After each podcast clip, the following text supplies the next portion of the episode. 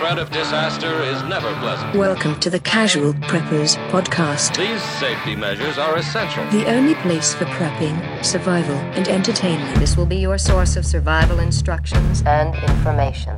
Every member of the family must be coached in the business of survival. Here are your hosts, Cam and Coby. Hello, hello. Cam, I don't know how this happened, I don't either. but here we are. yeah, Right? Yep, Uh, let let the people know who do we have on today? man. Th- yeah, so legendary Yeah, author, like um, Hunter. hunter, producer, Jim Shockey was, you know, so nice to give us some of his time Mm-hmm. to talk to us about like what he knows, and this dude knows so much. Oh he's my gosh. experienced like he's uh, it's. He's experienced planet Earth. This is a weird way to put Yeah, it. he but really has. He knows like cultures. Yeah. Mm-hmm. He knows how to hunt. He's a writer. Um, he's got a new book coming out. New book Um, right here. It's just insane, like that we were able to take time and talk to somebody like Yeah. this. Man, I, I literally I wish we had like three hours with him. I was in a trance just because he's so good at he's Yeah. So smooth and he has like he has like a nice voice that you're like. I'm just listening to all of his stories. Yeah. and um, it was awesome. Yeah, it, was was, awesome to talk to him and, my and hear what he's experienced and his insight and kind of the prepping stuff. Yeah, too. it was really pretty cool. good. Yeah, Yeah, so I would not have thought where he had said where he'd want to like Yeah. you know kind of settle in an apocalypse. So interesting stuff. but- Really good stuff. Uh, but this podcast is made possible, guys, by Rino Ready. Pre-kitted bug out bags are usually ill-equipped one-stop shops that lack the attention to detail of a custom loadout. Not the case over at Rino Ready, the truest purveyors of kick-ass survival packs and gear badassery. Their founder Michael spent years designing a modular bug out bag that combined critical survival supplies with performance build quality. After launching on Kickstarter, it took many sleepless nights tinkering on weight distribution, prototype testing, and in-person manufacturer visits to bring their products to life. And I'm going to tell you, this stuff is super It's high like quality. the Lexus or Mercedes really is, of yeah. prepping gear. They sell an absolute beast of a pack called the Companion, which you can get fully kitted or you can just build out the pack however you see fit with your own gear. So, whether it's to supplement your existing setup or gift a friend or a loved one, you really can't go wrong That with you Rino really Ready. love. That you, yeah, you got to really love them. uh, but when you go buy this stuff, when you go to Rino Ready, that's R I N O ready.com, you're going to use our code. What's our code? Do you remember, Cam? Cam and Coby are the best. Man, that's, that's my favorite code of all time. I know. I think. uh, they did nail that. Yeah, they nailed it. Um, you're going to get $100 off, and I'm not lying when I say that. $100 off kitted companions, and you're going to get 25% off everything else in the store, plus free shipping to anywhere in the United States. I don't know how you beat that deal. No, you can't beat that. deal. It's pretty much not beatable. So go check them out, rinoready.com. That's R I N O ready.com. And um, I don't know. This is a thing that just happened. And so go watch it. Jeez, It's yeah, freaking amazing. Have fun.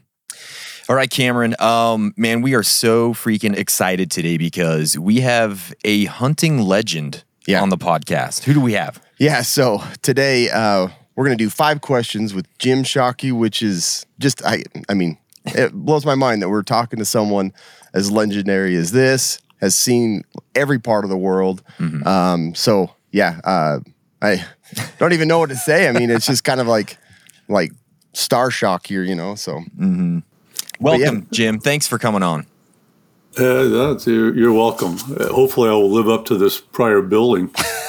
yeah, Yeah, I have no, no I think so. I have no doubt. Like, uh, could you kind of tell our listeners? I'm sure there's a few that maybe don't know who you are, um, who you are, what you do, and how you became uh, the legend of hunting.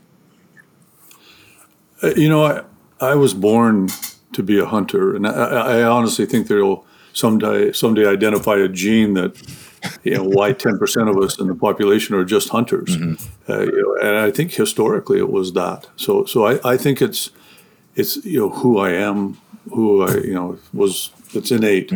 So, so so I you know and, and also I grew up in the prairies in Canada with our family didn't have a lot of money. So if dad didn't get a moose every fall, we didn't eat meat. You know, I didn't know you could go buy a cow. You know, until I was in high school. Yeah. Eh, So, so we ate ma- we ate macaroni if you didn't get a, a moose. So, so that was also part of it. Just, uh, I wouldn't say subsistence, but certainly, uh, you know, quality of life went a lot was a lot better if if the hunter, you know, side of our family produced. Um, you know, so so I I mean I've always my earliest memories are, are of catching earthworms and beetle bugs. I was probably two years old. Uh, then gophers and mice, and then rabbits, and graduated to deer eventually. And then when I st- you know really got into the hunting and started to understand the spiritual side of it, I realized there's kindred spirits around this entire world that, that feel the same. And it doesn't matter kings, queens, or paupers. When you're born with that, it's who you are. I uh, I mean, I can be with a warlord in Pakistan, and and and you know, if you're a hunter, he's not going to kill me because it's Yeah. you're a hunter. You know, if he's not a hunter, he's going to probably kill me if he's you know opposed to my my Western way of life. But uh, but yeah, I, you know, and I, and I realized early at the age of ten, uh, I was going to do this museum, and part of the museum is natural history. It's the it's the Hand of Man Museum of Natural History, Cultural Arts, and Conservation. So you can't just go buy these things. You actually have to go hunt them and bring them back from around the world. Uh, and by the way, that noise you're hearing is my 107 pound dog, one year old dog, chewing. Wanting to be in on this? Yeah, she's chewing, chewing something in her edit suite. The guys will, no doubt, it's a five hundred dollar thing. But uh, Of course. but um, yeah, the the yeah for for me, I realized early that you get one life, and and you better you know don't waste it. You, you don't get a second chance at it. So so. I loved hunting. Yeah. So why wouldn't I spend my life doing that? And and and hunting for me didn't mean killing something. A lot of people equate hunting with, with just that. It, it's not at all. Hunting is, is a is a lifestyle, field to table living, healthy. You know, you're you're uh, organic. We're the we're the original green people. You know, we we uh, and and it also encompasses all the cultures and the family, the camaraderie, the friendships, the stories, the traditions. All of these things are part of hunting. The the kill that that our mainstream media focuses on they- they're missing what hunting's all about. It's, it's, it's you know that's that's a f- tiny fraction. It's, it's like saying watching watching uh, uh, I don't know a race car NASCAR race is, is all about the the windshield. You know it's not. I mean that's that's a tiny part of it, but that doesn't make a NASCAR race interesting. And, and that's the same thing for hunting. So, so I've always been, and I, I you know, I, I traveled. I, I um, wrote stories. That's how I financed it to begin with. Uh, I've written over a thousand articles for periodic periodicals, photo, photography. Then video cameras came in, and then I started taking people into wilderness areas like the Yukon. We've got my outfitting territory up there is uh, twelve thousand square miles, so it's over seven point five million acres, and there's not a single road, not one road in that entire area. You, you go in one of our airplanes for an hour and a half, and you you will not see a house or a road. There's nobody lives there. It's just That's amazing. our cabins. There's a few trapper cabins along, you know, here and there, and and the odd mining operation. But uh, you know, it, it's it's it's as remote, the last remote wild wilderness left in this in this world. Wow. And so, so to me, that's that's all what hunting's about. And I've just lived my life to embrace that that lifestyle. Yeah. Live it. You know, I I got to say, you are an amazing storyteller. And I have to thank you because in my day job, well, one of my other day jobs, I do help manage a small filmmaking team. um, at one point years ago, we were, we're like, let's let's do some of these hunting films. We're here in Utah and we, we're, you know, primed for that type of thing. And I've had a little bit of experience hunting. My dad was a hunter, my grandfather was a hunter. I had done a little bit of it myself, but not much. And I was trying to figure out, well, how do we tell these stories through film in, in a way that it's not just because I had seen, you know, the guys in the Midwest sitting in a tree stand doing some whispering, you know, waiting for the whitetail to come in. But I'm like, that's I don't really want to do that kind of thing. And I got so lucky because somebody sent me a link one day to Uncharted. And I I started watching that series and it just blew me away because it felt like something so different from the things that I was uh, used to seeing in, in the hunting world. And it kind of showed me um, a new way to tell those types of stories. So, like, you really did open some stuff up for me um, professionally in my career. So, I have to thank you for that. Like, s- like absolutely amazing. Oh, I appreciate that. Yeah, Uncharted was you know, I, I think that was our flagship show, Uncharted and Uncharted Yukon. We had the professionals mm-hmm. before that, that that morphed into Uncharted. Yes. But you know, first opportunity in our outdoor television world to to do one hour episodes, mm-hmm. and and you know, it's hard to be fair to the you know the Midwest guys in their tree stands. How do you tell a story? You have 17 and a half minutes out of the 30 minute spot. Mm-hmm. So, so how do you, what can you do? You know, and, and, and let's face it, the, the culmination of a hunt is the animal coming in and you get them or don't get them. Yeah. But, so, the, you know, I, to be fair, they didn't have the opportunity. And, and we also, we had a secret weapon. We had our, our son, Branlin, uh, who's just genius. I mean, uh, crazy talented. If I had this much of his talent, that much of his talent, I would be insufferable. I'd be strutting around like Mick Jagger, you know, Yeah. like, like he. And so he he, he on the um, videography side and and uh, he, he just was genius. Storytelling, you know, I, I tell stories. That's that's what I've always done. So. You know, I think the combination really, really worked. But I, I don't want to say that it was me because I, you know, I was a part of that or as a cog in that wheel. But our son Branlin was instrumental in in uh, changing the moving the goalposts. Yeah. he you know he set a standard for our industry and for outside our industry for people to tell stories. I, I even see someone, uh, one of those uh, chef guys, has taken our Uncharted title. And, and put his name in front of it. I, was, I was giggling. I even saw a movie recently with I think Marky Mark, whatever his name is. You know, Uncharted. It's like, oh, Yeah, yeah. we that that television series reached a lot of people outside of our hunting industry. Yeah. and and and you're right right down into Hollywood because because of the storytelling. Yeah, amazing cinematography. Yeah, Branlin is. I've been following him for a really, really long time. I love watching his Instagram and the things he's got going on. Like amazing.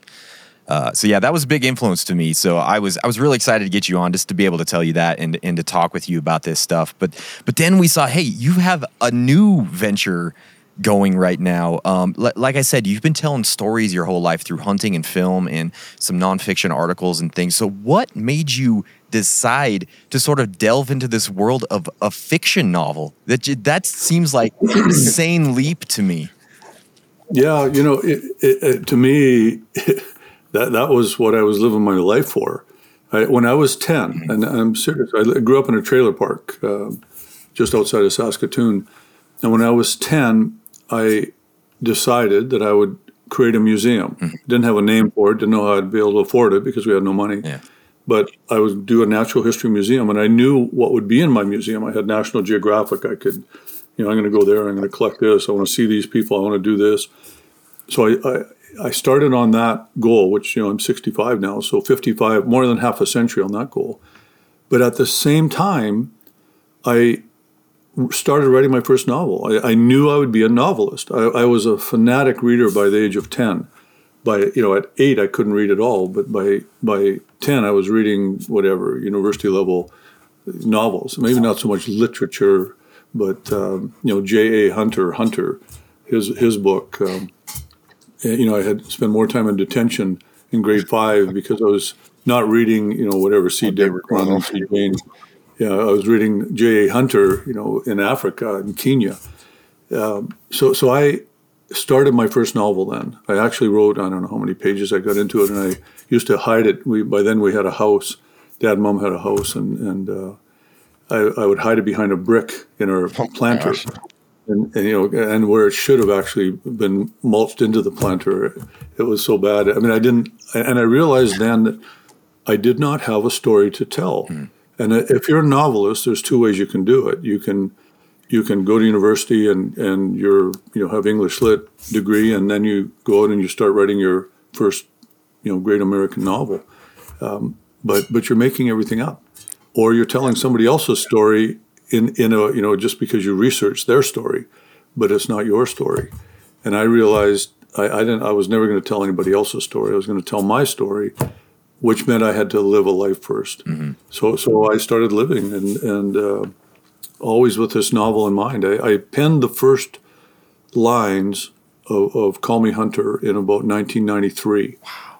I um, you know Zhivago is dead. I hunted him down and I killed him Yeah. and I and I you know, that first page, I wrote that in 1993, and I started, you know, writing the next page, and then I, I thought, you know, I, I still have not lived enough to have a story to tell, and and I just put the pedal to the metal and uh, and lived for another 30 years before I before I picked up those lines again. Wow. When Zhivago was dead, I hunted him down and I killed him. Yeah, yeah, no. So it, it's, you know, the the process for me. It's not like uh, Eureka. I decided to write a novel.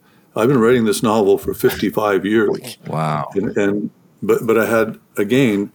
That's the second way to write a novel: is you live first, and then you have a story to tell. I mean, Jack Carr, you Yeah. know, he he he's look look what he did, Mm-hmm. you know, in the military. I mean, he he's got a story to tell because he's walked the walk. Mm-hmm. There, you know, you, yes, there's fiction, but there's also uh, the reason the fiction works is because it's really quite real, and and uh, you know that's the same same for me. I, I the only way I could write a novel was to live life first, and then I, I've got more stories to tell than Yeah. than an army. Pardon the cliche. But, Well, it does seem like there's a lot of you in this book, right? Yeah, I, I would. You know, the the uh, if I had to stick it in a genre, I would stick it in an autobiographical, fictional, abstract thriller. So Where do they know, keep but that section at Barnes and Noble somewhere over by the Yeah, section, right. maybe? That'd be the only, only book on that shelf.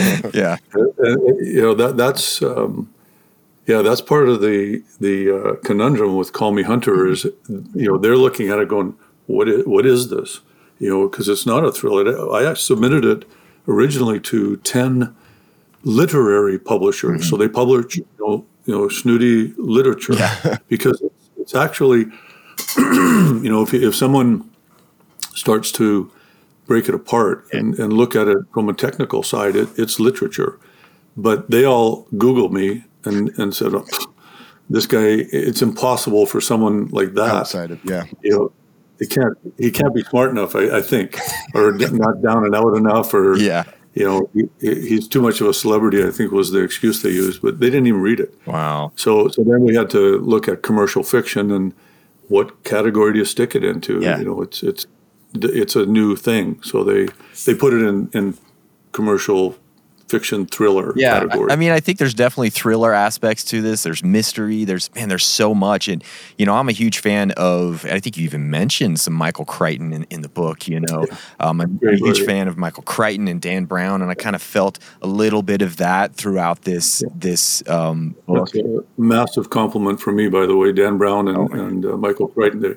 Those guys, uh, Michael Crichton was, and Dan Brown too, but Michael Crichton was fairly vocal about it. You know, he was out there, he's Hollywood. Yeah, and, and him talking about writing, fascinating guy. I mean, I've met him, talked to him. Oh wow. It's, it's in the novel. That Actually, if you if you yeah, when you're reading in the novel, that that's you know he's he figures into this. Call me Hunter. Yeah, yeah, I thought that was really cool. That was that was really cool. There's yeah, it seems like this was meticulously researched. There's so much stuff that I learned throughout this I had no idea about. Um, and you know, and I'm I'm a sucker for anything sort of conspiratorial or um, secret society type stuff. And there was lots of just great stuff like that in this. So I was I was engaged throughout. I thought it was a blast. Um, and, and it's cool to know that you've been sort of, you know, stewing on this plot and, and everything for that long. It's just really cool to, I'm sure it's really cool to finally see it here, you know, in black and white for you. Yeah, I mean, it, you know, it's it, I wouldn't say it's a dream because it, you know, it was a goal. Yeah. Uh, but but yeah, it's it's I finally get to be what I know I have been my whole life. It's just nobody else knew that. Yeah.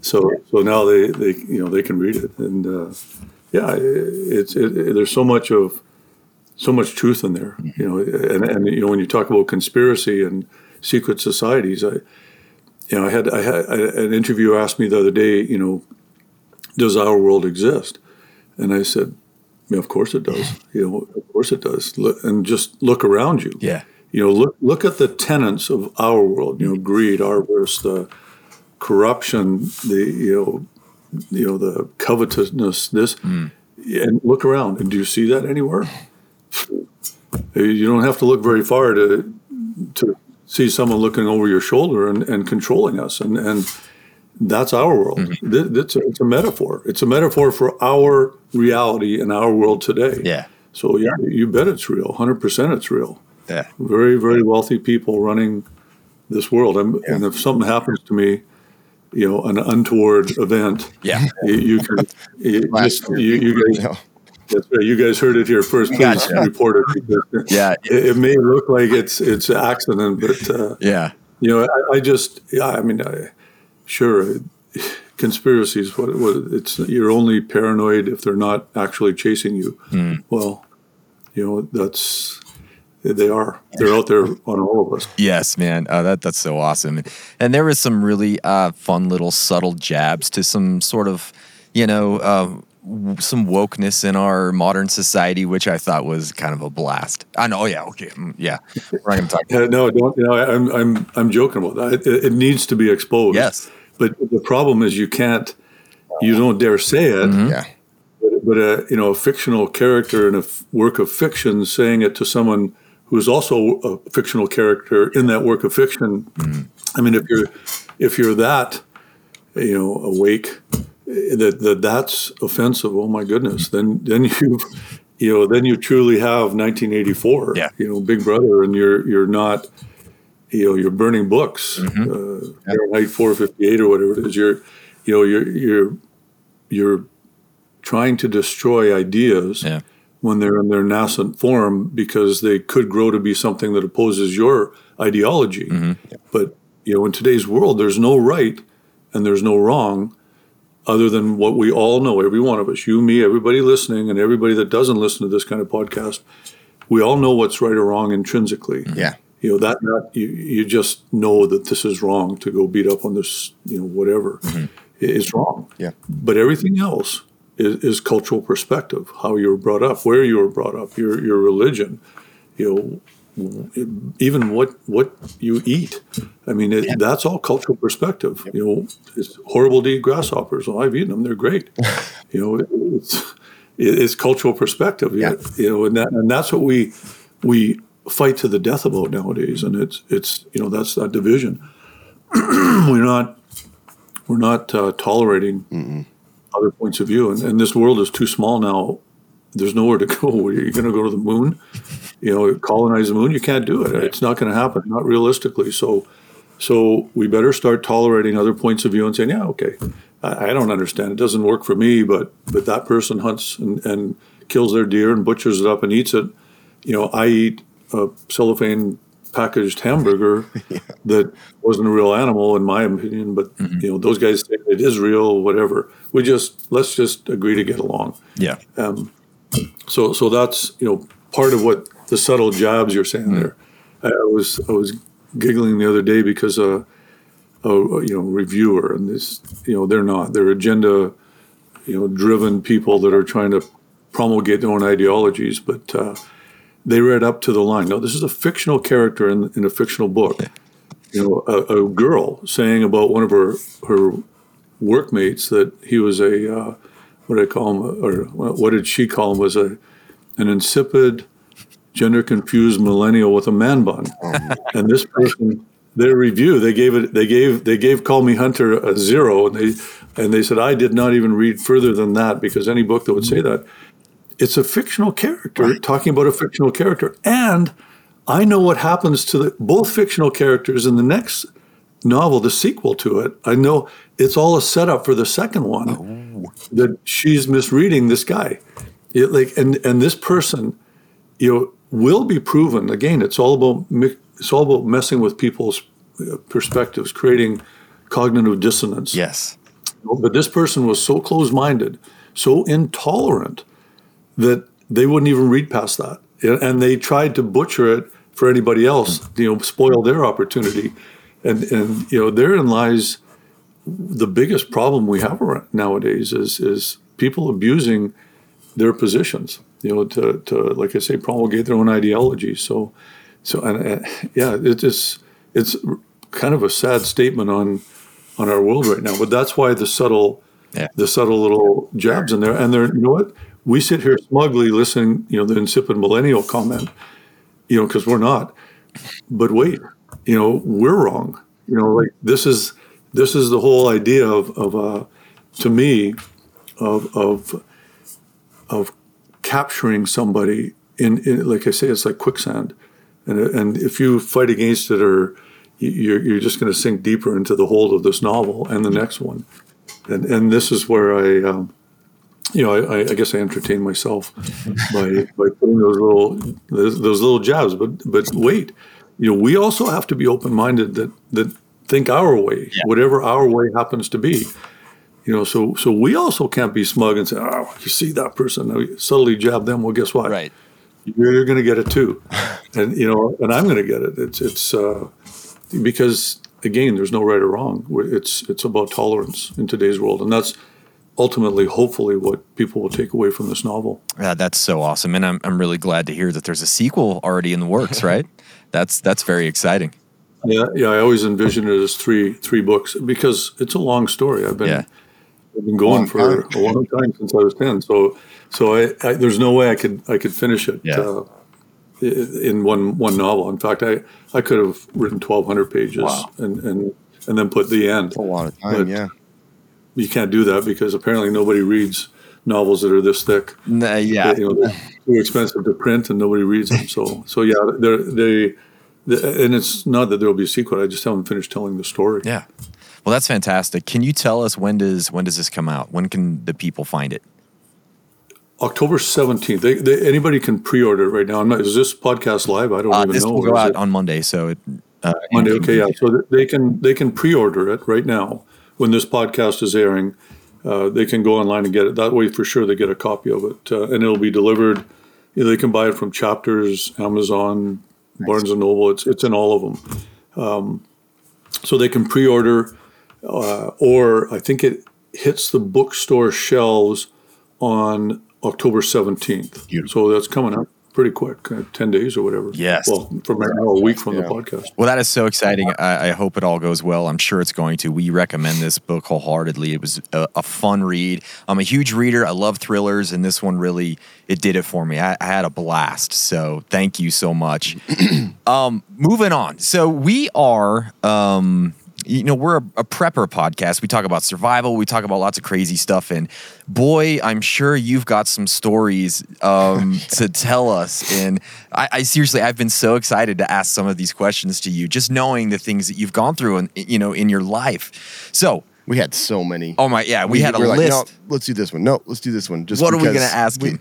Yeah, we could ask you. Yeah, ask away. I'm, I'm. Uh, I'm all ears and, and hopefully all mouth after you ask the question. You've gotten yourself into some crazy situations over the years with animals, with people, with with terrain. Can you tell us, you know, what's one of the craziest survival situations that you've ever faced?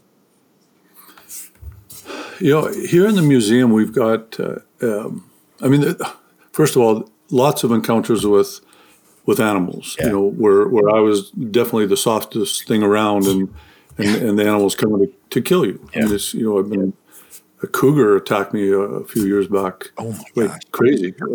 Me, you know, it, it came at me. I, I, just literally turned and shot from the hip as I it was leaping. that video um, just yeah. recently. yeah, and it, it, that's legit. The, the, I'd seen it cross the logging road, and we were walking, and I said, just keep the camera on. We might see him up the up the hill. Yeah. And, and here on Vancouver Island, there's a lot of cougars. There's you know, the hunting season is six months long. We're allowed two cougars per season because they're trying to. I mean, they, they will take a child or a, you know somebody every you know few years up here, and, and so they you know the, the, the population is high. Mm-hmm. And so I, I, had a cougar tag, and uh, I was walking along, and I told the cameraman, "Keep the camera rolling, keep it wide. We might see him up the slope in the logging slash." And and uh, it, that's not what happened. The cougar actually waited for us, and as I walked past, looking up the slope, he yeah. He made one one jump and then a second jump, and that's when I turned him bang, just shot like that. And uh, otherwise, I wouldn't yeah. be talking. yeah. And the cameraman got it all on camera. yeah, I don't know how he caught all that because it was so fast, so fast. Yeah. Oh, it's just it was it was. I think we tied. It was like a tenth of a second. Yeah. So the reaction to when you can shoot and and uh, but the cameraman, you know, he had enough of a reaction time to go like that, and it, so he caught it all. So yeah. there's no you know, this isn't me just telling a, an old wives' tale. Yeah. This is the truth. Yeah. And you know, I've been charged by Cape Buffalo and hippos and elephants, all that stuff. Yeah. But but the, the I mean, your job is uh, you know I, I'm here because I'm good at my job. You know that's my job is to protect my client and protect myself. Um, so I you know I don't know I don't consider those close calls because they're only close calls if you're crappy at your job. And I, I, to be fair, there's there's times no matter how good you are. My good friend Mike Fell just got hooked by a Cape Buffalo here this year, and you know he's the best of the best. I mean, he makes me look like a kindergarten kid. you know, he, he's that good, and and uh, he got it. You know, it's just sometimes it just things happen. But uh, the closer calls to me are always the human ones because we don't react necessarily the same way um, every single time. The the good thing is we we are still animals at our core. Yeah. And so behavior is behavior for a species, and you can predict it. I mean, I in the museum here I have a picture of um me with with some um, Mercy tribal m- you know men in uh, on the smuggling line between Somalia and Sudan, and and uh, we bumped into them. Now I'm armed, you know, Oh my gosh, yeah. with a muzzle loader usually, but you know they had AK-47s and and they, you know, the, they're bad actors. Like you know, life has no value in those parts of the world where you're there. It just really doesn't. You know, my sunglasses are worth more than my life. Yeah. And that he, the little leader, he was he was a tough-looking little brute. He uh, walked right up with his AK-47 and plucked my sunglasses from my my face, and then turned to his buddies. You know, and and well, at that point, you know, they're heavily armed, but but you know, I'm armed, so it's like two two apex predators meeting at a water hole. Yeah. Okay, you know, one of us is, and he made the first move. Well, so when he turned around, you know, he was kind of smirking at his buddies, knowing that okay, well, next I'll take his hat, next I'll take his shoes, then we'll just do whatever we want with him. You know, when he turned around, I reached and I popped his gree necklace off his neck. Oh, And I went like this, and I went like this. Hey, you know, good. And I pointed at the sunglasses on his face, and you know, like this. Good trade. Yeah. And I, and I wasn't afraid because fear is a horrible waste of an emotion when you should be reacting. You you can't feel fear, and I did, and I just said okay, and and that's that's animal behavior because I was displaying, he was displaying, and and my message back to him was uh, say, okay, you did that. I did this right back at you, you know, at this point. And you don't know if my next move is all in or not. You want to you want to try and escalate it like push me? Yeah. I'm gonna I'm gonna kill you. You know that you don't know that. You know it's just it's very simple human or animal behavior. One of us is going to get hurt really badly here in the next few seconds, and one of us is going to get killed. And here's the problem: we don't know who's who. You know, are you Yeah. going to be the one that's going to get killed? Which I guarantee he would have been. Or am I going to be the one that's going to get killed? Are you going to get badly hurt? Either way, we kind of lose. You know, this like this is going to turn into a shit show here real quick, depending on your next move. And and so you know those are those kind of situations. You know, and I was I, I mean I was all in. Let's go. Let- Yeah. You know, I mean. I, I can shoot quick, and, and like I say, he would have died, but I would have died. Right. You know, because it would have been just bang. But but you know, those kind of situations, those are the closest calls with with Yeah. with humans. And and it's funny, another sort of variation on that. I was asked one time in an interview, and our daughter Eva was there in the interview, and the interviewer asked me, you know, what's the closest call you've ever had? And I said, well, the truth is, the closest calls are the ones where I didn't take the next step. You know, I backed out of a situation, so the closest call never happened because you know spidey senses went off, Yeah. survival instincts kicked mm-hmm. in, and I didn't take that next step. I, I you know, I stopped, said, you know, something's really, really wrong here. If I, and I, you just know it, you know it, and you and you back out. And you know, so and she looked at me and said, "That is the lamest answer for you know, the most. You know, there's nothing exciting about Yeah. telling a story about something that didn't happen." But I think if we're if we're truly switched on and tuned into our instincts, mm-hmm.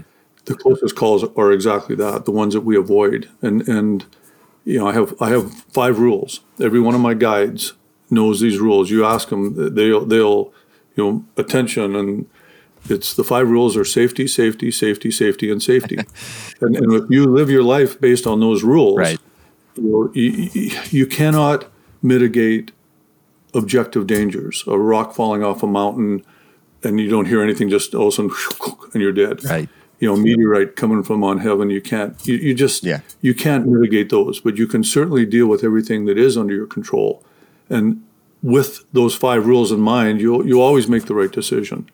You know, it's, it's why I'm sitting here. Until I start blabbering about our world, now I'm Yeah. in public. Your time's limited now. I mean, yeah, well, yes, exactly. I've read- are yeah, no I've big read- deal. You know, That's the thing. Yeah.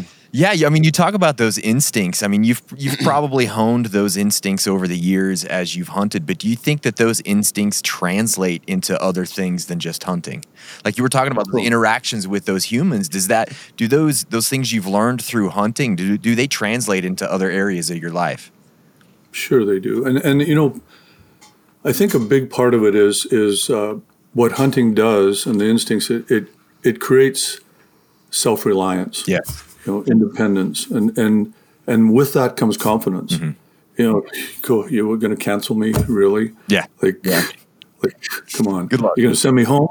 You know, you like, you, so so so that because of that, you you know, you're not, you don't have to follow whatever way the wind's blowing. You know, to to feel like you fit in, to look for, uh, you know, pure acceptance. You you can you can stand and say, you know, geez, sorry for living, but Here. I am. Yeah. yeah, and, and those instincts, you know, when you have that, and that's what the instincts result in is, is confidence. You're you're you're true to yourself. Mm-hmm. You're being honest with yourself. You're you're who you are. So who cares what anybody else thinks? And it's in the book. It's in the novel. Yeah. Who cares? Young hunter. He doesn't care. Mm-hmm. He, he could care less what anybody else thinks. They think he's you know he's he's slow. He doesn't care. Yep. You know, like I say, my book, I, I sent it off to 10 publishers of literature and, you know, they just took one look at that, which I'm looking at myself on your screen here. It's like, I get it. You know, why, why, why they would just assume this, this, this guy's a, a clown in a cowboy hat Yeah. you know so so I, that's what i think the instincts do and and and you know they're out there i mean look at business guys that are good at business Yeah. they're you know they're they're predators hmm. you know they're predators and you know now there's kind of benign predators and there's you know really aggressive nasty predators out there. And and you know i'm personifying animals but i'm i'm applying it in a human sense to to these people these you know they are animals. Uh, you know so so they're they they're using those same instincts and they're you know there's a whole bunch of ungulates out there that they prey on. And and so yeah sure it translates into real life. Every, every everything you do in the wild that's closest to who we were and who brought us to the table mm-hmm. to how our antecedents lived the closer you are to that the more you're going to have you're going to be in touch with those instincts. And and in today's world you're you're I mean it's it's a valuable tool to have I think. Look at this. We were talking about Eva. Sorry guys but this is look. Eva, how are you? Hi. Like, well, you don't have to answer your FaceTime when you're busy. That's Hello. what happens. Your dad's just gonna throw you on in the middle of Yeah, that's right. I just told the story about how Yeah. I just told the story about how you said it was the lamest answer in the world. the most dangerous situation I've ever been in was the one that never happened. So I, you, Oh, oh my gosh, that is the worst answer. so, so, you, so thank you for your cameo appearance. You, we can we can let you go now. Thank you, because I'm in a parking lot. I probably should. okay, bye. Good luck. Sorry, you Not guys have to talk. expected. Yeah. Nah, you're welcome on the show anytime. Yeah. Bye bye. Bye. Oh, that's awesome. Yeah, leave it to a daughter to to you know jab you in the side when you when you Yeah. don't when do you what think she you- thinks. Yeah. This is a good answer. No. Oh yeah, yeah. She's you know I, I when I do these podcasts, I always keep my phone here because family Yeah. is most important, and and Yeah. if they're reaching out, then yeah, you guys are important. Everybody we're talking to is important, Right. but but you know what? Ultimately, family is the most important. yeah. Always has been, mm-hmm. always will be, and I think everybody needs to keep that in mind. A hundred percent. I mean, that's Cam and I talk about that all the time. That's pretty much one of the big reasons we do what we do on this podcast, talking about preparedness. Is you know when we started our families, It's all about that. Yeah. that's the thing that pushed us into learning how to be more prepared for what might come, you know, whatever it might be. And so that's it's always been a big Yeah. push for us. For them and us 1st Mm-hmm. and then yeah. so it, it, it's you know to, to that end too. I you know preppies. I, I didn't even know the word. You know, I- I've always felt that you should be prepared. Yeah. and I you know I never heard the preppies word and, and, and until probably COVID. Yeah. you know it was the first time I heard anything about it. I think there was a movie about a guy that had a whole. bunch- I watched the movie one time too. The first time I heard that, but I think it's. I think it's everybody's responsibility Yeah, if you're looking after exactly. your family to have to have a year's worth of food on hand. Mm-hmm. You know, we do. Yeah. We always have. You know, always. And then I'm not talking about freezer food. I'm talking about, you know, freeze dried, vacuum packed. Mm-hmm. It's there, and you, and you can survive a year for sure on that. And if you ration it, you can last longer. I mean, people that think that this world we've established and built is is built like like a pyramid. Yeah. Mm-hmm. It's not. It's, it's built like that kind of a pyramid, mm-hmm. and and it it wouldn't take much. I mean, I, No. I, I've seen it around the world. The supply chain.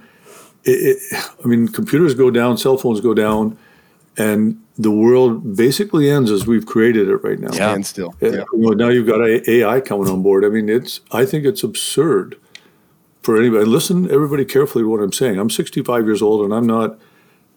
There's nothing in this for me, but I think it's absurd if you're not prepared for you and your family for at least a year to to look after yourselves, and and you know there'll be. uh, Just a side story to that. I was uh, I, I won't mention names, but someone was talking to a neighbor who's a, a, a very capable warrior, you know, like trained warrior, and they were all talking about their they had their food and they had their guns, and they, they said, "How are you prepared?" He said. Said I don't need to be prepared because I'm just going to take all your stuff, Yeah. you know. And, and, and this is, but this is, if anybody thinks that we're not animals, we are. We we just pretend we're civilized, you know. And we have the luxury of being civilized, Yeah. which is, uh, you know, I mean, it's it's a wonderful luxury. Look at our world, but but, it, it- like I say, it's naive. it is. It's really really naive, and it may not happen in your lifetime, but bad things never happen until they happen. And and yeah, they haven't happened yet, but that doesn't mean they're not going to happen tomorrow. Yeah. You know, I, I, mean, I, and maybe it's maybe it's my conspiracy thoughts again, or, or just, but but you know, I've got this book tour starting next week, mm-hmm. and and you know, I'm just going, you know, this would be just the right timing for something world events to, Yeah. you know, and, and it's a totally spoiled opportunity for Call Me Hunter. Now it's kind of a it's self-serving, but it's not because I think there's lessons in Call Me Hunter that are important for everybody to at least you know read and hopefully uh, you know make an attempt to understand. Yeah. So so I you know I, it's going to happen. You guys are you guys are 100 percent right. Absolutely 100 percent right. And anybody that denigrates what you're doing, and and you know the the warning calls that you're giving, yeah, you may be early by a couple generations. Who knows? You know, Yeah. but but nobody knows. Yeah.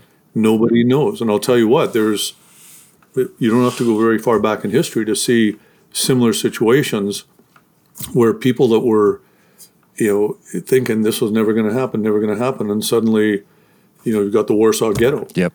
Yeah, and and and remember who took all the food away from the people that were prepared. Mm-hmm.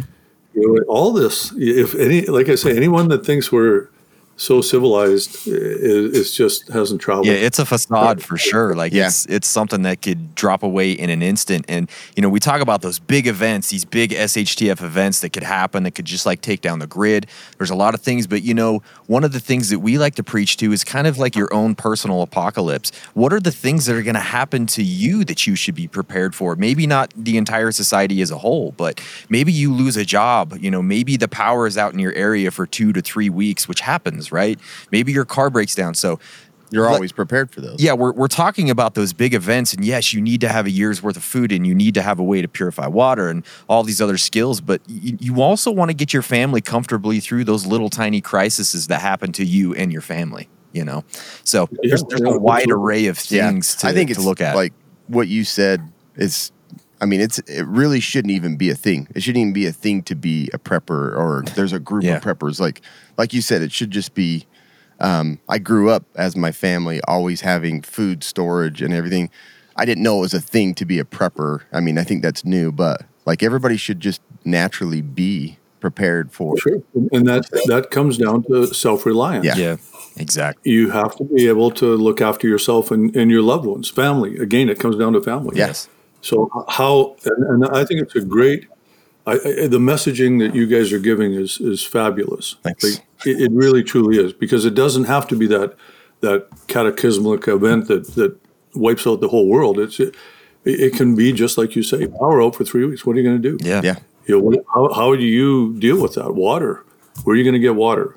Yeah. you know all, all these things and, and i mean I, we live in the country i mean I, I picked 600 pounds of apples the other day Wow. and 350 pounds of grapes you know I, I put away all our garlics for i have garlics for the, the winter all of our tomatoes are you know prepared and, and ready Yeah. you know i mean we live a field to table lifestyle in the country I, I i can't imagine living in on the 15th floor oh, Yeah. a high rise Exactly. in a city with a million other people that are going to be in the same boat as million. There's three, five, six million people that will be in the same boat as you. I mean, Yeah. What are you going to do? where, where are you going to where are you going to get water? You have to, you know. So so to be fair, it's it's almost impossible for people that live like that to to accept what you're saying mm-hmm. because as soon as they accept it, they realize in a the very foundation of their life is and their existence is being shaken so true. because the, the, what they can't store food for a year. No. You know, they can't have water purification. They're not going to have any water. They they can't. How are you going to get down the elevator? How are you going to get past all the thugs that are trying to take everything you have, including your clothes, because you can't get clothes? I- mean, all these things. They so they can't think of that. You know, they, they just have to believe that no, no, this everything is everything's good. Yeah. and and the way we live is good. They have to. So so it, you know, your your I think your messaging is is wonderful. I think that there's there's a lot of people out there that it causes it disturbs them. Yeah. Great, you know, again back to cognitive dissonance. Mm-hmm. They have an idea and you're telling them something that doesn't fit here because because it means they have to move out of the city somewhere to be able to survive. Right. And and and that means losing their job and that means starting all over in the big bad country in the in a rural situation that they know no, nothing about. So so it, it's a it's a you know it's we're humans and and Yeah. we're going to ignore the messaging because it doesn't fit Yep. with with the way we live our life. But but still, I think you're doing a great service. Hopefully, one person out there right now is going to be prepared for their family, whatever that event is, losing a job, Yeah. like you say, car We down. hope so. too. Are they are they prepared? Are they wearing their six hundred dollar Gucci loafers, Yeah. driving through a snowstorm in the mountains in Exactly. in in uh, Utah? I mean, you know, I mean, it happens. It's just shocking, but it, but it still happens. Yeah. You know, not they got a suit and tie on, and and the car breaks down, and a snowstorm comes, and they can't walk out. They can't sit. Exactly. They're they're hosed. So Yeah. it's yeah. I, I think you guys are doing a great service. Well, thanks. Can you say that once again for my wife? Uh, Hopefully she's listening. We're doing a great service, babe. yeah. And, uh, and with that being said, like how you, we think about that too. We try to apply some of these prepper concepts to people that live, you know, downtown, like in those, you know, but it's harder.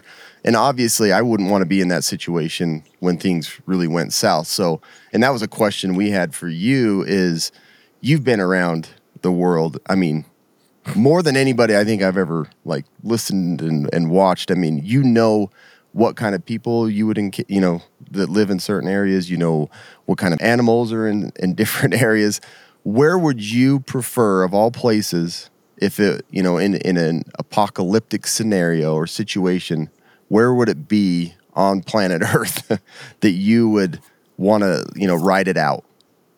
Do you think Well, it's best for? y- yeah, yeah, it's a great it's a great question, and you know it's a really loaded question too because where I'd like to be, I wouldn't be able to survive. You know, and the place I think we have to be, uh, most of us wouldn't survive, uh, and uh, you have to be as far away from from the masses as you can. right. You, you just have to be, and and that means, you know, the more remote you are, the more challenging it is to exist. That's why it's remote. Mm-hmm. You know, why aren't there, why isn't the Arctic covered in people? Mm-hmm. Well, because only the Inuit can survive up there. Yeah. You know, and, and have for ten thousand years. You know, so they will survive th- whatever happens. You know, those people are incredibly capable. I mean, it, the, I've spent a lot of time up in the Arctic, you know, in dog sleds and snow machines and boats and w- with the Inuit people, and it truly, I think the most resourceful and and and uh, how can I say it philosophically oriented towards surviving. You know, the, I got trapped in a in a blizzard one time trying to get to Hope Lake from it's Kugluk was the place we were coming from. At the time, they called it Coppermine, but we um, it was a fall and, a, and an early blizzard, so there was no packed snow underneath. It was a, you know, snow was just coming, you know, down. We were down to, we had one tent. We jet, jettisons everything off the komatiks. We had one sled left and, and three machines and only enough gas for to fill one machine to try and get back. They sent two rescue teams out to us. The, both the first one turned back 20 miles from Kugluktuk, and uh, the other, and we, we we had single sideband radios in those days, so we could you know it's really crazy listening to those radios. Now we have sat telephones, but um, the second the second uh, rescue party got uh, bogged down. They couldn't go anymore because the snow was too deep and fluffy and and horrible condition. You can't see whiteout conditions. Six days, and and finally one of them, John Franklin, um, you know, he volunteered from our group to take one snow machine to try and meet that that rescue party and lead them back on on the track. Cause, and and um, he went out in, into the wild and, and it was he, he found them. He, they came back in the middle of the night. It was I mean when I saw the first snow machine coming over top, it was you know we're safe. But but the Inuit, you know they they they have this perspective that home is where you are. So they, you know, we we have to get to the grand opening. We got a ballet to attend. Uh, my flight leaves in three hours. You know, that's how we run our lives. They don't. You know, here is where I am. Home is where I am. I don't need to go. I can just sit here, and and we'll sit here. We're not going to die, not for a while. You know, so what's what's the big panic here? You know, so so they they are just the mentally and, and physically. I've seen them working in 40 below weather, legit ambient temperatures, 40 below, with no gloves on, working on their snow machines with holding metal pieces. And, Oh you know, I, I've seen them take strips of, of walrus hide, you know, and, and cut it to the right shape and, and take it out Holy and then freeze it onto the whatever part they're trying to weld together. Oh my And, and, and that's, that's their weld. That's what they do. They, they just, you know, and, and you take away the snow machines and canvas tents, they just go to igloos and, and dog sleds again. Amazing. You know, like they're they they are my I tip my hat to those people. So back to your original question, that's where I'd want to go. That's the only place I think you can go. And I uh, the problem is we wouldn't survive. Yeah, we the the environment has to uh, predicate who can survive there, and, and uh, they can, we can't. But that's where I'd want to be, and and then ask them to look after me or teach me real quick. You know, but I'm not even built the right way. You know, Bergmann's rule. I'm not thick enough. I'm not, you know, solid enough. wow. They so they, yeah, that that's where I'd go. It's to the very outer reaches of, of civilization, and and as far away from the rest of the world. Eating each other Yeah. than than uh, than you could possibly be. That makes sense. I the question before about crazy situation, I had a feeling it was going to be with another human animal. That it wasn't going to be an animal itself. It was going to be with a human.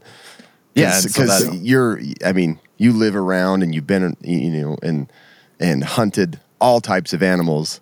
I knew that the one that probably was the craziest thing you encountered was was another person, and that Of makes course. sense. Why you're like, no, I'm going to get out as far as possible away from civilization. So Sure. Yeah. I mean, there's there's uh, seven or eight billion of us on this world now. yeah. You know, so so just by sheer numbers, you, you know, you're going to be exposed to a bad situation So many. to a human being. Rather, well, I mind you, there's 25 billion chickens in this world, so maybe a bad chicken will come after you. Hey, I've, I've seen a fair share of bad chickens in my life, but Yeah, they're they're the greatest survivalists of all. There's 25 billion of them. There's a lot I mean, of they've yeah, they've taken over the world. They know that hey, we yeah, we live kind of a crappy life, laying eggs in this cage, but we're alive. Yep. Yeah. and and you know, let's for the greater good of our species, just lay your eggs. You know, and and when the time comes, some of us will escape. Or and there's wild chickens, and I've seen them in Hawaii. Wow. you know, flying around like they fly. They're chickens. Wow. You know, like they replaced whatever birds were down there, birds of paradise or whatever Yeah. they had. Well, they wouldn't have them there, but uh, you know, and there's chickens. Mm. So so yeah, chickens are the best survivalists of all if you go by sheer numbers. well, put that one on I the never list. thought Check it off. that. Yeah. that's that's a good answer. So we've got a couple of questions that we ask everybody that comes on the show. Um, these ones are kind of fun, so just just have a good time with these. This one: What conspiracy theory do you find the most interesting and entertaining, and why? Well, I mean, the you know, I'm I'm a product of. I was born in the '50s, so Yeah. so you know, Kennedy. Yes. You know, it- I just I've seen. I- You couldn't not. I remember coming home, my mom being in tears. Mm-hmm, yeah. You know, he's been he's been assassinated. You know, th- this. So I, I grew up with that. That's that's a pretty, mm-hmm. you know, you know, and I, it's still today probably the biggest conspiracy theory of all. Oh, no doubt, yeah. That's crazy. Yeah, at at least of our of our times. Mm-hmm. You know, I- I'm sure that you go back in the Inquisition times. There was, you know, you want to talk conspiracy theories? Holy cow! Yeah. Yeah. You know, what, what was the motive of that? You know, the the, uh, but but you know, in our in our modern times, yeah, it's Kennedy. I know that's a boring No, a boring no, answer, but, but it's uh, you know all this deep state. but Like I say, call me Hunter Yeah. our world exists. Mm-hmm. And, and again, anyone that denies that it exists is just being naive or Mm-hmm. not. I don't know. Maybe they don't live under a rock or don't read newspapers. but uh, you know, to to think that there's not organizations and people manipulating, Mm-hmm.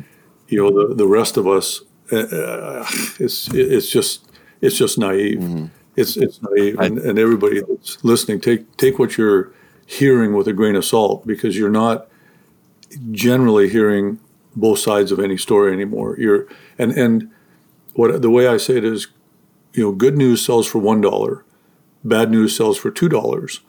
And so these are big corporations that are controlling the media, and there, there's there you want conspiracy. What what's their point? Yeah. You know, just to make money. Yeah.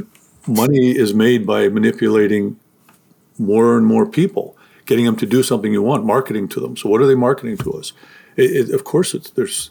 I mean, the whole thing is a conspiracy when you get right down to Yeah. it. But, uh, but yeah, as far as the classic, yeah, Kennedy. I mean, who who was behind all that? Yeah, that that's got to be the biggest one of our time for I- sure. yeah. and I- one I just don't know if we're ever gonna get any more I, I've answers heard on. so many different things that I, you know, I'd heard about it and thought it was okay. This and then even to today, I hear new and new theories on that. This is that's a, never that's ending. a big one. That's a deep one.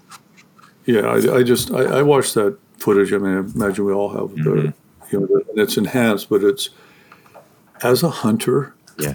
there's no way that those two bullets came from the same direction. Yeah. It just you know when when it goes bang like this and then bang like that. Yeah. That's impact from two different directions, and and I I don't know. That's just me saying it. Yeah. I'm sorry, and yeah, it doesn't. Maybe somebody's sitting there going, "Oh God, the guy really is a weirdo." But, uh, but uh, you know, just me, layman, looking at this. That's you know, handled a lot of guns in my life and, and seen impacts. Um, I you know, you tell me one guy up in a third story somewhere Yeah. at a moving target did that with open sights. Give me a break. I mean, I'm really good. Yeah. You know, I'm as good as I think I've seen anybody on that kind of a shot, and and I that would have been a an incredibly challenging shot. Period. You know, so so there you go. There's my. That's a good. you want my take? That's a good one. Maybe we'll have to have you back one day and we'll just do an entire episode on on the JFK conspiracy. But I would be remiss if I didn't ask this question. You don't have to answer if you don't want to, but you've been out into every woods e- everywhere. Where is the evidence of Bigfoot? That's a great question. Where's it at? I'm Have you seen it? Yeah. You know, there, there's a lot of big footies out there. I don't know. They call they call Taylor Swift fans Swifties. So there's a bunch of footies out there, and and they're all they're all and they're just. Ugh, I'm going to get so many crappy letters, but here here's here's my reality on that. Okay. I've been in a lot of wilderness Oh, yeah. areas, and I and in North America. Uh, yeah, I mean miles, hundred thousands, tens of thousands of miles. Um, I'm pretty good at what I do, Mm-hmm. And I have never seen sign, any indication, unless unless Bigfoot flies, you know, I I don't know that. you know, and maybe maybe we don't know. Maybe that's maybe that's you know there that would explain that why I've never seen any sign. We didn't think chickens flew flew either, right? Yeah, that's true. And now, you know, and around the world, I've never seen any sign. And, and of course, I have. You know, you're you're in camps together in the middle of the mountains in the Himalayas, the Kokshaltau Mountains of the Sun, the you know the Pamirs, the Karakoram Range. You know, all these places a Yeti's supposed to live. Yetis and Bigfoot, yeah. Just no sign. Nobody's seen any sign. Now that all said, Yeah. there everywhere you go, there's the legend of Bigfoot. Right. Yeah. Some variation, Yeti. Yeah. You know, the uh, so sorry, they're they're leaf blowing outside. Oh, is that what it is? So, so there there is, you know, to to deny that there's not some, you know, tie-in across all of these various cultures across continents that couldn't possibly be talking to each other. Yeah. But is it because there's a human need mm-hmm. for legends like that to exist to explain the unexplainable? Right. And, and I'll, a quick story on this one. I, you know, about maybe 40 years ago now, I, I was on my on my, oh, I was in a I had, there's another partner of mine, but I was on my own in the in the mountains of British Columbia, very remote, long way. It was like a 30 mile hike to get in there, and I I was you know just this perfect still morning, and within 50 you thick though, and within 50 yards of me there was a noise like just made every hair on my whole head stand up, and I mean it was you know, I said never feel fear, but that's the closest, you know, I would ever get to feeling fear is it was like, like it was a dinosaur. And, and I just froze. Uh. And, it, you know, now I had, a, I was armed, I had a gun, it was hunting season. And, I, you know, I had a, I had a, a choice, you know, that you're at one of those Yeah. points in your life where, and and remember my five rules: safety, safety, safety, safety, and safety. I made a. I wouldn't say I wouldn't say I ran away, but I made a tactical retreat, Yeah. and I left. And I never told a soul about it. Never, ever, because there's nothing in the woods that make that sound. Oh my God. You know, and I know every animal that's out there. Nothing makes that sound, at least in my experience. So it was, well, 30, 30 years later, um, I was in the mountains again, BC, and and I, I was, and all of a sudden, whoa, ah, and but this time I could see it. It was an elk, Really? and it's yeah, it's not an elk. You know, they don't Yeah. like it wasn't. It didn't make the classic elk sound. It was it was a.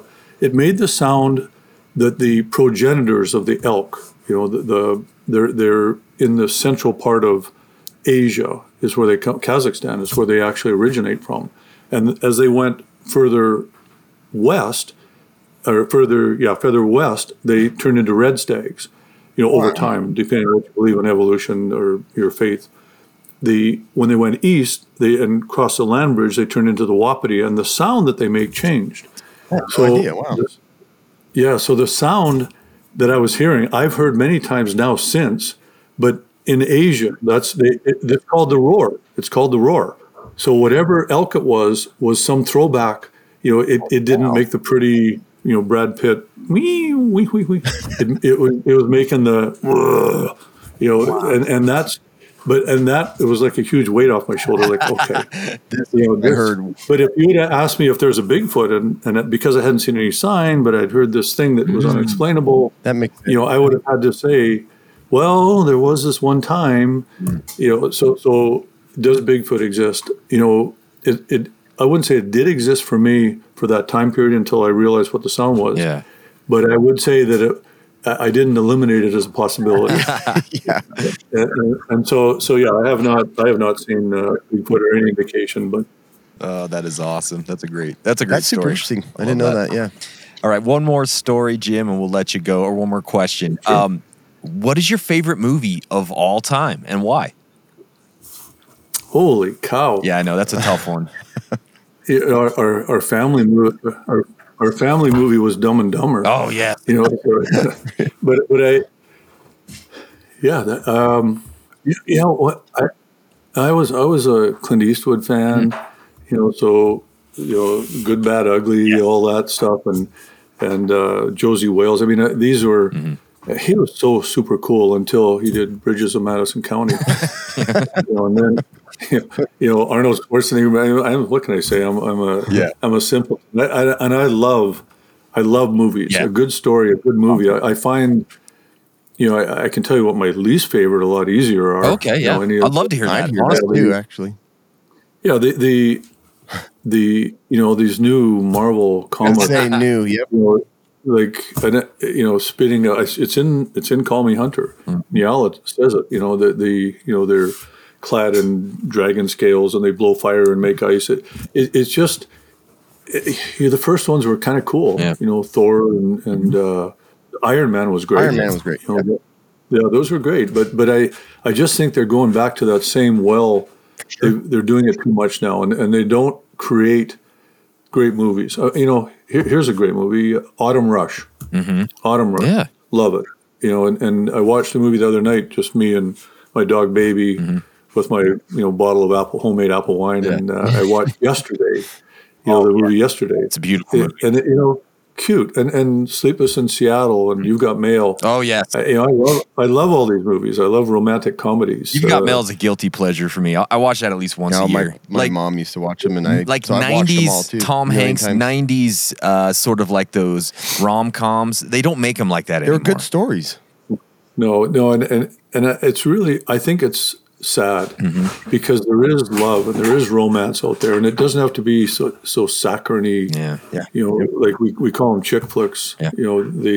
Uh, you know they, they just they're just over overboard. You know Harlequin romances. I'm not saying they are they don't sell millions and there's not a Oh, yeah. reason for those too, but but like come on, come on Hollywood. Like you can you I can write a better love story than that and, and look at me. Yeah. You know like I think, I, you know, and I just might do that. I, I actually wrote, I wrote a, I wrote a book uh, over this last year.